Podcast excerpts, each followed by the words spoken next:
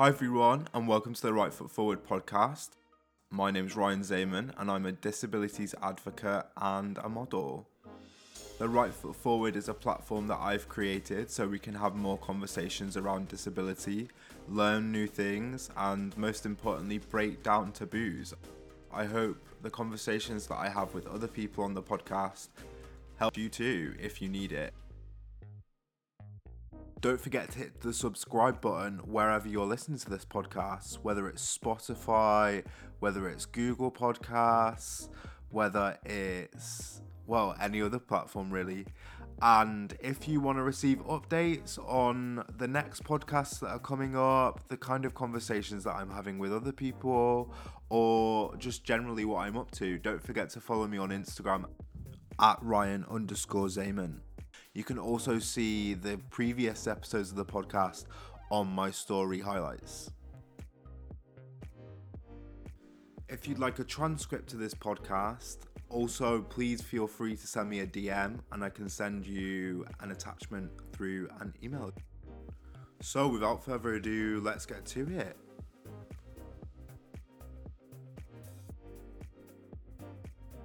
Hey everyone, and welcome to the most recent episode of the podcast. I am really excited to bring you my conversation with the wonderful disabilities advocate and model from America, Haleigh Rosa. She has done work with brands like Off White before and has a lot of ambitions in terms of her wider advocacy work. Um, since we recorded this conversation, she has also done some work with Skims, which is really, really amazing, which you might have seen on my story. If you want to follow Haleigh, you can follow her on Instagram at HalRosa. I'll leave um, a link in the description to the podcast and I will make sure that I tag her and everything. Show her your love, and I hope you really enjoy this conversation. I just want to give you a bit of a trigger warning as well. Um, Haleigh has a spinal cord injury, and we speak a little bit about her accident. She was in a car accident seven years ago. Um, I want everyone to be happy and relaxed and comfortable when they listen to this podcast. If you want to skip this one, no hard feelings, um, and I'll catch you for the next one. All right, take care, guys.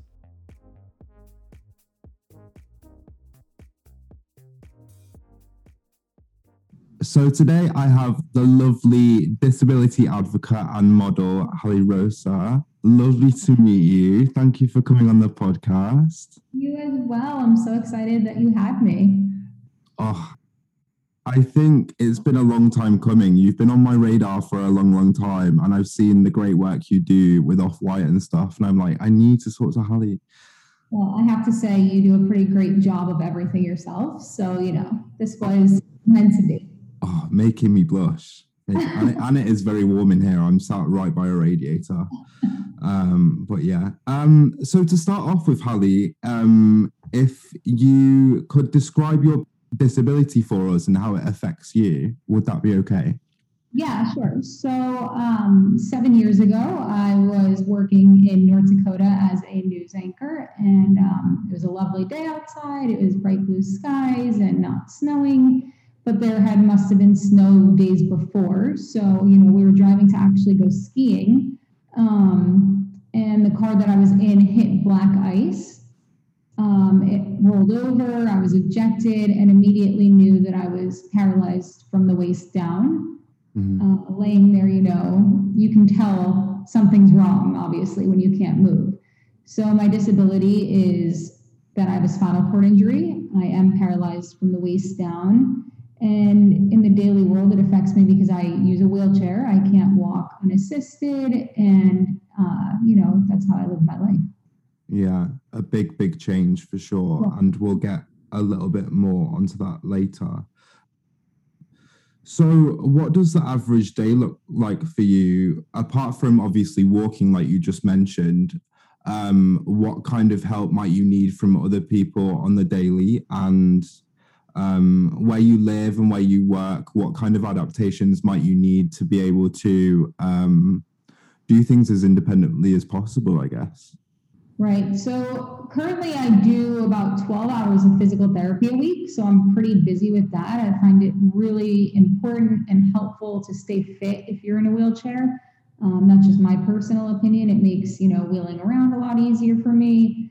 And there are a lot of exercises that they help me with that I would not be able to do on my own. Mm-hmm. Uh, things that help with my core stability and strength in general.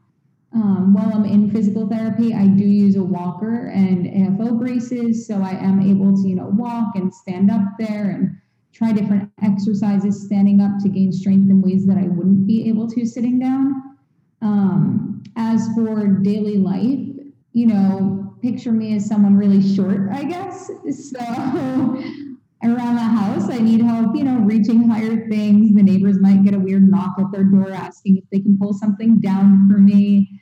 Um, and in the outside world, you know, it's it's tough to navigate because you never really know what you're getting yourself into. Um, you know, there could be steps outside, curbs, all different sorts of things that you wouldn't necessarily look into encountering, and then boom, they're there. For sure. And I would imagine that you might encounter a lot of extra costs um, because of that, like taking more cabs instead of using public transport because you yeah. need to know for sure that you can get to where you need to go. Sure. So, yeah, that's actually one of my biggest pet peeves and something that I would eventually like to see changed in a bigger way. Um, you know, I take a lot of Ubers and I feel like I'm forced into taking an Uber XL, which is obviously more expensive than if you just order a regular Uber. Mm-hmm. Um, the reason I do this is because the wheelchair fits into the trunk of an XL. My wheelchair doesn't fold. And, you know, when I was living in Chicago, they had Uber with wheelchair accessible vehicle options to order, but it was always uh, an adapted van that you had to roll into and be strapped into. And, you know, that's great for the people that need that, obviously. But for me, when I can kind of, you know, transfer into the back of a car, it feels certainly unfair that I am forced to pay more because I need to ensure that the wheelchair will fit into a car. Definitely, definitely. And do you think over the time that you've been in a wheelchair, things like that have improved in terms of awareness that drivers and stuff might have about people who use wheelchairs, or is it all still pretty much the same? I think it comes down to being your own advocate. And I don't think a lot of people have experience unless they're close with somebody who's in a wheelchair. So, you know, advocating for yourself and showing people what to do and, you know, teaching them how to pick the wheelchair up or, you know, put it into the trunk the way you know it will fit is definitely something I lean on myself to teach other people. Mm-hmm. That's really interesting. And I also, um, I was born with my disability. I have cerebral palsy. Um, and I've definitely found that as I've grown up and become an adult, being your your own advocate is definitely the most powerful t- tool in terms of um, getting what you need and um, being clear with people. I think because I think uh, um, one of the main issues is lack of awareness and people more often than not being scared to ask or of saying the wrong thing and offending someone. Um, so open conversations in that respect are really, really important. Right. You know, it's I use the arms of the wheelchair and those come out very easily. So even, you know, if an Uber driver pulls it out by accident, they're so quick to apologize and feel so bad. And I'm just like, you know, you don't have to feel bad or apologize. Let me just show you how to put it right back. Yeah, it's designed to come out so it can go straight back in again.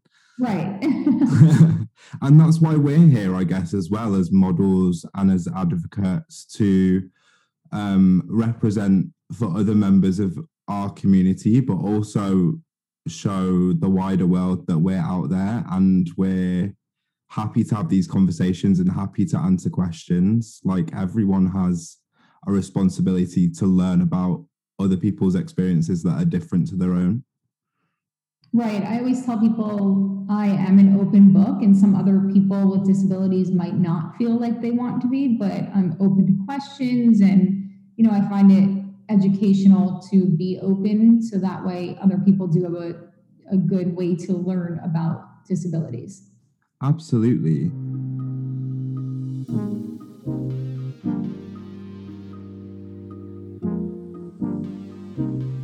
So you've already already spoken about your injury and how it happened. Could you talk to us a little bit about your rehab process? I know now you spend a lot of time in physical therapy. Is that kind of changed over time? The kind of things you do, maybe your capability is increased. Um, yeah. Definitely. So when I first got injured, I spent inpatient for about three months in um, Shirley Ryan AbilityLab, which is in Chicago, and it's one of you know the best in the world. People from literally all over the world fly in uh, for that facility. So I think that was a large part of you know learning certain skills to help me in the beginning that made me you know stronger now. I guess. Um, you know, I, I literally had to learn to sit up again. I have photos of myself from inpatient rehab, you know, just sitting up, and that was a huge accomplishment at the time. Or mm. Just learning to get dressed or roll over was a big accomplishment. Um, you know, the ironic part is the emergency room doctor when I got injured was someone that I had been sitting on a plane next to weeks before. Wow. And Right. Yeah. I mean, it was a small town in North Dakota, but you know, he had called me about a month into my inpatient stay and said, "How are you?" and whatnot. Um, and he was the one that gave me a zero percent chance of ever walking again. So I said, you know, I'm walking with large braces, you know, the KFO braces that go up to your thighs. That was the first, you know, major milestone, I would say. And I heard click, he hung up on me. And I never heard from him again. But, you know, inpatient is where I did learn to stand up again for the first time. It was all of my first all over again. Yeah. I can relate to some of that to some extent, especially to what the KFOs and the AFOs. Um, when I was 15, I had my hamstrings released. Um, which is basically where they cut into the muscle to release the tension. So you have um, a larger range of movement because through puberty, obviously, you grow really quick and your muscles can't keep up. So it got to the point where I couldn't straighten my knees and my pelvis was going backwards, which was making my back messed up. So they released all the tension. Um, and yeah, KFOs are a bitch. Not fun, but you know, they get the job done. But man, those things are tough. They do. And I'm not sure about you, but I kind of um obviously those times in rehab when you're going through a major event like that are traumatic to say the least. Um and I acknowledge that I've been through that, but I there's a weird disassociation in my head because of how much further on I am now compared to how I was then. Do you relate to that? Um, I do and I don't because yes, seven years seems so long ago at this point, right? I'm a totally different person now than I was seven years ago, three years ago, whatever. Um, but I just feel like, you know, that is where so many milestones happened. And I look back and I have such vivid memories of inpatient and you know everything that i learned and did there the ups the downs i mean there are some memories that feel like it could have been yesterday mm, mm. and i'm sure that through that process it really helped you to perhaps regain a relationship with your body again maybe would you say that yes i mean i I don't think there was a moment where I thought to myself, I'm not going to try to get better.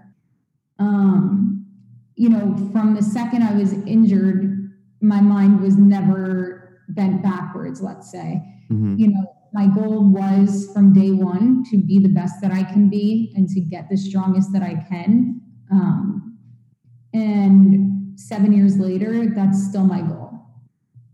Absolutely. And yeah, I definitely feel the same.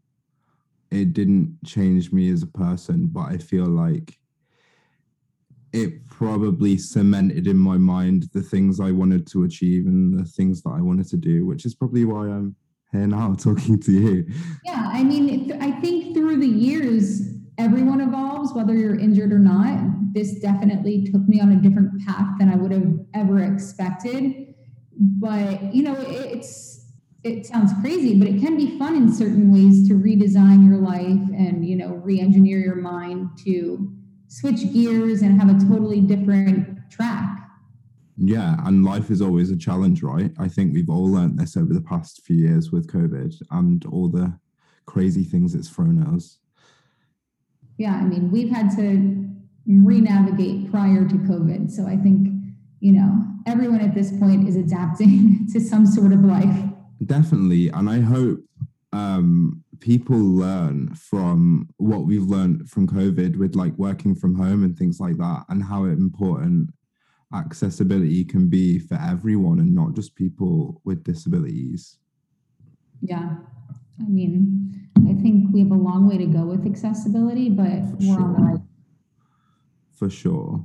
Um, but now I think is the best opportunity because we're kind of rearranging everything in the world and why can't we rearrange things to be more accessible? I mean that's why we are here. We are literally here to help you know accessibility come to the forefront and we need to see the changes right? But we i don't think there's always been such a large presence um, i'd like to think we're young a young presence of the dis- disability community coming forward and saying we want change. So it's nice to have a community and i think we all lean on each other. I mean we're pretty far away from each other but it's nice to know you know we relate to each other and have each other in the same mindset. Definitely. But i think through meeting people like you and through meeting people um, whether they're writers whether they're photographers whether they're models whether they're sports people, anyone I, who I've met through the podcast, or people who I just bump into and say, I know who you are, I follow you, um, and I relate to you. That's what it's all about because we have we have so much technology at our fingertips now which allow us to connect. I mean, 20 years ago we wouldn't have been able to do this or have this conversation and we probably wouldn't even know about each other. Right. No, it's amazing how far, you know, it's come in that aspect. And I'm so happy that we are all finally, you know, banded together to try to change everything. Absolutely. And I'm definitely going to get you involved in some projects that I'm working on. I've got my little fingers going on keyboards. so, we talked a little bit about your rehab. Um, and I think an important part of these conversations that I'm having with people on the podcast I'm kind of asking them for people who um, might be in a similar position to you or might have been in a similar position to you in the past. Um, what advice would you offer them if you could tell them something now? There are a couple things. I mean, first and foremost, I would say, as I mentioned, be your own advocate. Trust yourself. Believe your gut. You know, you know your body best so it's important to stand up for yourself and and tell people how you're feeling, what you need, or what you think could be done better, how to change things. I would also tell people, which this sounds crazy to me because when I was injured, if someone said this to me, which people did, I would probably cry. But it gets better. You know, life wheelchair is not depressing. It's not sad. Things are different, but it's all about how you look at things in life. And that goes for anybody in a wheelchair or not in a wheelchair with a disability of any sort. You know, if you if you spend your life positive, helping others, doing good, working on yourself, then you'll have a positive life. Um, you know, when I got injured, I could have sat there and moped around and chose to give up everything, right? But mm-hmm. that's that's not going to help. So I would say advocate for yourself and, you know, do good, work hard, and everything will definitely get better than when you first are, I guess, put into the situation. Yeah. and I can't remember what I was watching recently, but it was something about um, volunteering and helping your wider community. And someone said, um, the way that humans make themselves happy is by making other humans happy. And I really, really, uh, that really resonated with me. Um, and when I feel low, I just think about like, I've only been doing this for a year and look at how much I've achieved already, how many connections I've made, and how many people have told me that I've made a positive impact on them. And then it takes me like 10 minutes of maybe listening to some depressing music and then I'll be fine again. no, I, I totally get what you're saying. I mean, sometimes it's just like that and you're feeling low, but the truth is helping others really does, you know, give you the greatest feeling and putting a smile on someone's face and expecting nothing in return is, you know, really amazing. Yeah. And then to change that question slightly, what would you have told yourself when you were at your lowest? Or are those the two same things, even though you would have made yourself cry?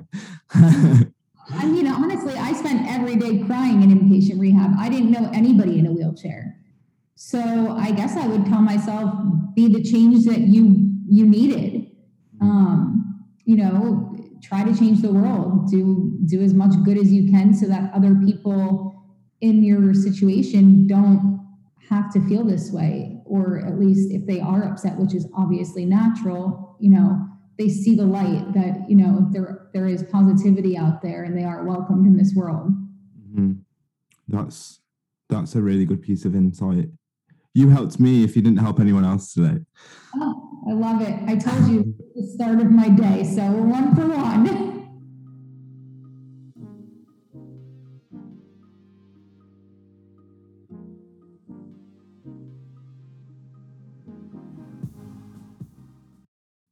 For a long time, I was very conscious of the media narrative of disability either being like you're dead or you can't achieve anything, or you're like this superhuman Paralympian figure who's like doing everything. And I was very strongly of the mindset like, I just want to keep my head down. I want to be an average person. I want to pay my bills.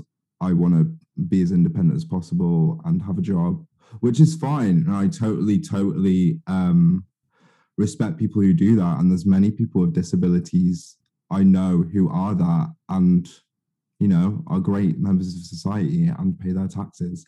Um, but when was this a cause that you felt like you wanted to kind of outwardly support?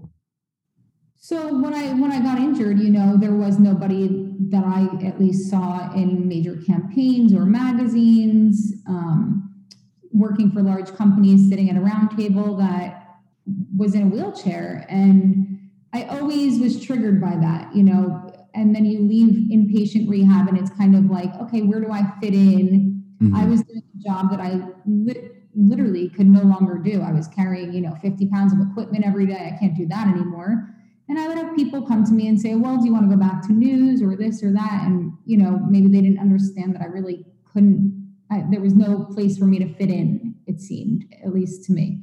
Um, and I didn't want to do that. I wanted to help people. And I think, you know, at first I was kind of lost, didn't know exactly what path to take or how I was going to get to where I wanted to be.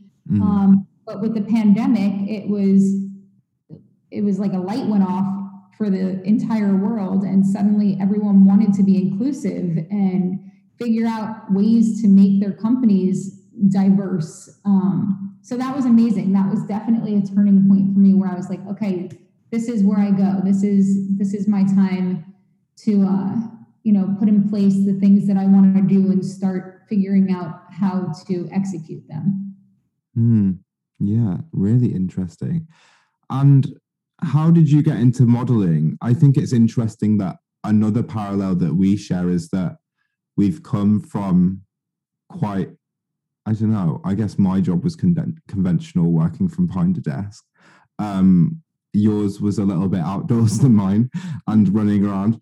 Um, but how did you find that transition? I know obviously the biggest transition was injury and rehab, but now that you're kind of settled into more of an unconventional career path than most people, how do you find the difference between the two? It, it's a really interesting question because, you know, I love what I'm doing now. Um, there have been times where if I book something on my own and it's a shoot, someone will have steps there. So, you know, it's it's not like the job is accessible, let's say, all the all the time. Things are hard still. Um, but other than that, you know, I look at it as everything I do, every time I, I can book something or, you know, work with a company to help them become more diverse. It's it's a win for me but also the world because the whole point is to really help others like we said. And i think by putting my photo out there in a wheelchair you know it shows not everybody looks the same not everybody stands. Some people sit. Everyone in a wheelchair looks different. And you know like i said if there's anybody out there who benefits from seeing you know a young woman in a wheelchair then that's enough for me definitely and um, I've got a two year old niece. She's just about to turn three, and I think she's a brainiac. Like, she already knows what a hexagon is. And I'm like, what the hell? I don't know what a hexagon is. Um, but her her mom always shows her what I'm up to and the kind of people that I work with. And then her mum talks through to her like what disability this person has and what this person might struggle with. And I also make a point of being that boring uncle who always buys her like books for Christmas and birthday, but I always buy her like um, disability themed books so she can learn about that. And I think that's important because I, like you said, you came out of your inpatient stay and didn't really see anyone like yourself. Same as when I was a kid, I always knew I was different. I always wore AFOs until I was 18. Um, and I didn't know anyone else really like me. Or if they did have a disability, then they were quite quite a lot more severe than me. So I kind of lived in a bit of a grey area and didn't know where I fit. Um, but I'm so glad that now there is much more material that's accessible to young children, either if they're disabled or not, to be like, this is where you fit, or this is how you can be kind to someone who might be different to you. So it's it's actually really funny that you bring that point up because I just had this conversation with um, someone the other day about young kids and how some parents choose to say like no sweetie you can't ask that or some parents let their kids ask whatever and I live in a in a building, so you know there's a lot of people here with kids. And the other day I was outside and some little girl comes up to me and I happen to know her family just a little bit. Um, she's a young mother and she comes up to me and she says, Did you break your leg? And I said, Well, not really, but kind of. I broke my back. And she said, I broke my leg and she didn't have a cast on or anything. And her mom was just laughing and she's like, no, she didn't. She's just making that up. So I said, oh, well, you know, it doesn't look like you broke your leg. And she, she, you know, they end up walking away and she looks at me and she goes, I hope you feel better soon. And in that moment, I realized it kind of is up to parents to either educate their children or allow their children to ask questions. And, you know, kids will say anything I think the parents almost take more offense to their questions than I do. But then the children don't get to learn if if you quiet them and say things are inappropriate to ask. Yeah, definitely. Um, and I hope I can make a difference in my niece's life and make her uh, well, kindness and empathy should be the words of the day every day for me, I feel. I agree.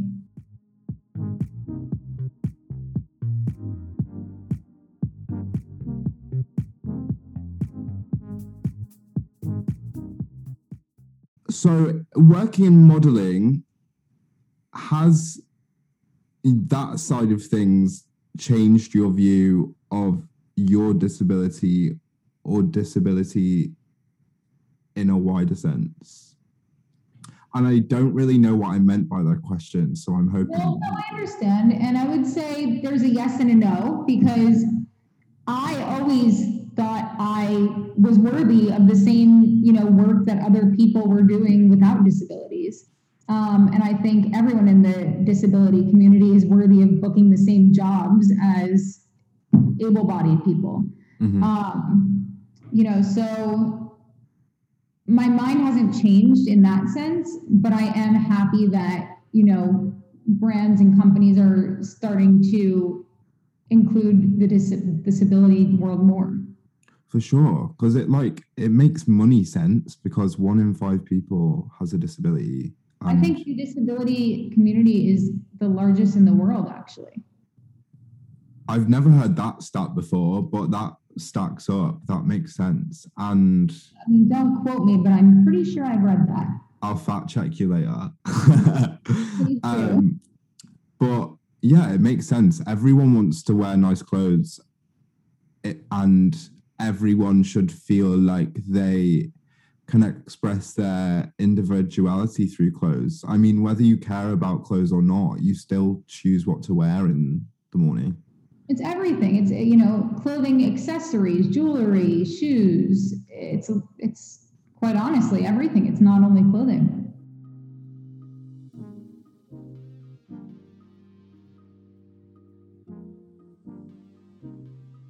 I think I had one last question.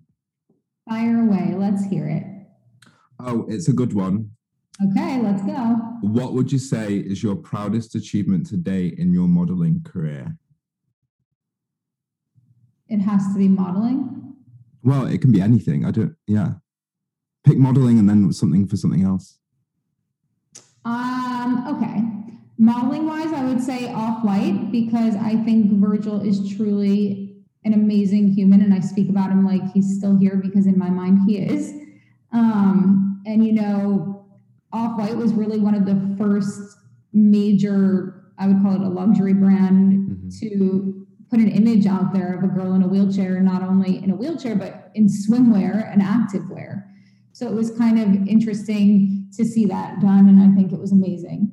Um, and then, you know, working with LVMH to put on a pop up gallery at Art Basel for International Day of Persons with Disabilities was really amazing as well. Um, I saw coverage on that and amazing. Thank you so much for your work on that. So huge, and they were already in that space. You know, they do good work trying to uh, get involved in the disability world. Um, but it was really, really amazing to be able to do that project with them. And we've whittled through these quite a lot faster than I thought. So, is there anything else you want to add? Anything you want. You can ask anything. I'm an open book, like I said. So, if there's anything off off the paper, I'm open to it. You don't have to stick to that. I don't know. Have you got any questions that you want to ask me? Because I don't know how much you know. I guess I, you're in London, right? So yeah. I've never been to London. Um, how's the accessibility there? I'm very privileged in the fact that I don't use a wheelchair, but like everyone, I have good days and bad days. Um, a few weeks ago, I pulled my hip when I went on a run, and that really affected me for like a month. Um, on the tube, there's a lot of steps uh, because it's underground, um, and not every station has. Like, what's um, the tube? The underground, the subway. I got it. I figured that one out. and uh, there's not there's not elevators at every station. Um, for a long time, people who did need uh, added accessibility or step free or whatever you would like to call it, it was very difficult because you could get from your um, from your starting point to your destination. And then, for example, the elevator wasn't working at the other end. So then you'd have to come all the way back home. But now the Transport Authority, Transport for London, has an app, like a special accessibility app, and it's all live. So it shows you what um, elevators are not working live and what escalators. Do you call them escalators in the US? Yes Okay, I didn't know. Um, and what escalators aren't working, um, and what stations are closed or whatever. But everyone. What about for like daily uh, life, like restaurants and stuff like like? Restaurants is pretty good to be honest. We have, I would say, really advanced equality law uh, laws in general. I would say in terms of